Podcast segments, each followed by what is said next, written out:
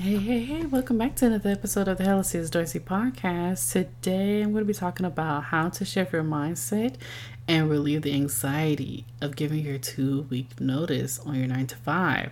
So this is a topic that I know is very, very hard for a lot of people. People get anxiety when they think about leaving their 9-to-5 and they get scared, and they ultimately isn't a job or position that they do not like, but it's the fear of moving on. It's the fear of the safety nest. It's the fear of what's going to happen with XYZ. So I'm going to help you alleviate some of that anxiety and shift your mindset a little bit. So first things first, I know this is really hard and it will take time.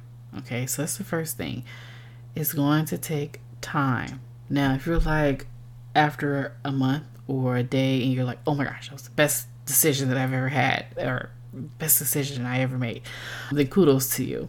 For me, after 18 years, it was very hard. So it's like the longer you stay at a job, the harder it becomes of leaving, and that anxiety sets in. So think about, even though it's hard, it will take time to kind of get over that stress and that anxiety. Also, you want to think about what the overall goal and outcome of this is going to have an effect on you as far as like your overall health, mental well-being, and those things. Okay. Number 2, only tell those who need to know and do not make a conversation of it. People talk, and people talk all the time, and it's not necessarily a positive talk, but oftentimes it's a negative talk. I have been so fortunate to actually have, because I had to, of course, tell my coworkers and people who I work with that I was exiting. I only told a few people what I was actually doing, and then I kind of like made it like a general statement of like upper management and those people. But I've only told a few people who I were close to what I was actually doing, and they were so supportive. That's very hard and very rare to find, and no one gave me like that negative talk, or that putting those negative ideas in my head. They all were so supportive. They like, Candace, whatever you do, I'm almost certain you're going to be successful at it. So that was so reassuring for me. Okay. So be mindful of who you tell, and don't make a conversation out of it, because you don't know who you're talking to. And sometimes people put their thoughts and their beliefs on you. Okay. Number 3, maintain focus and create a visual guide or a vision board. So you want to have something to focus on to help you get going, to help you keep going. So if you want to create like a colorful visual guide or a vision board of what you would like to do. Like for instance, I'm looking at my vision board right now, and quitting my 9-to-5 was actually on there. I actually crossed that off.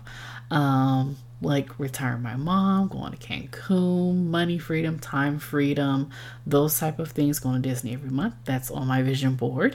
So have a vision board, or have something visual that you can see every day to help you be motivated and assure you that the decision that you made was the right decision. Okay. And number 4, praying has always helped me. So if you're a believer, welcome. But if you're a believer, pray. Prayer is always the number one thing. And you pray during the time that you on your 9-to-5. If the decision of leaving your 9-to-5 is something that you ultimately want to do, pray about it. You will get the answer. You will get that feeling that you know that this is the right decision.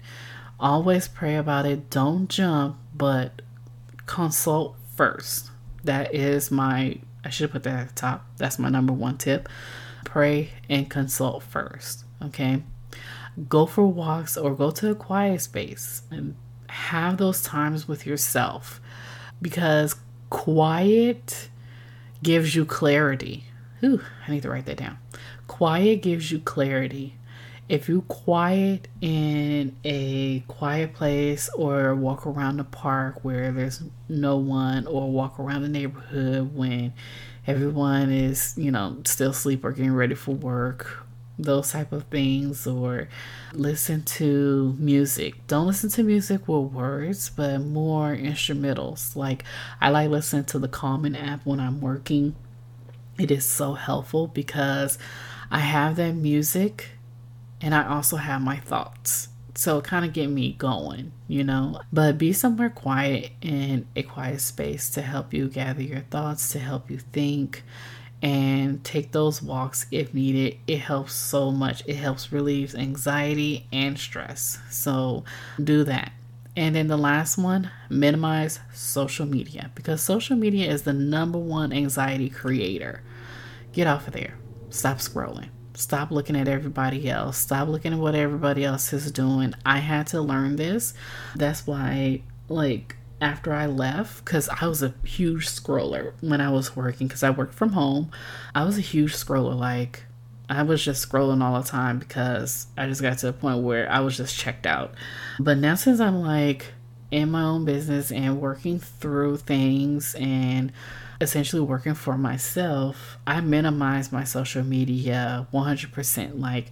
I'm not scrolling. I only scroll and watch my cat videos after I'm done with my day. I'll go sit in the corner and then I'll watch funny cat videos. That's my social media kick for the day.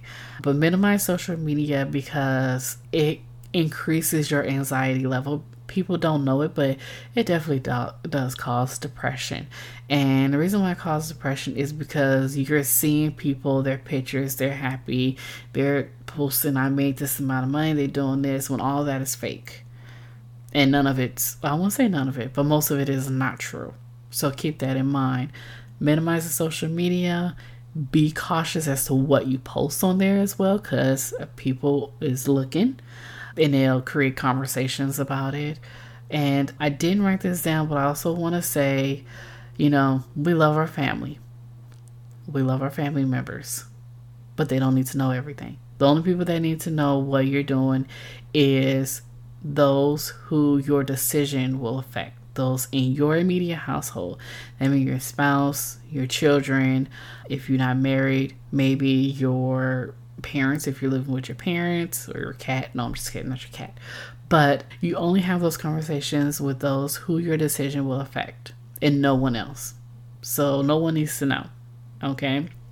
If they ask a question about, how's work going? Work is going good, because it is. I'm working in my own business, but you don't need to know that, okay? So minimize that.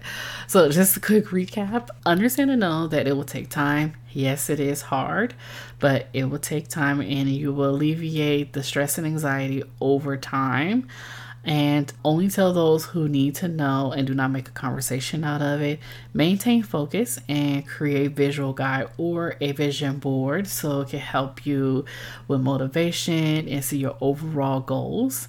Pray about it. It will help you so much. Go for your walks.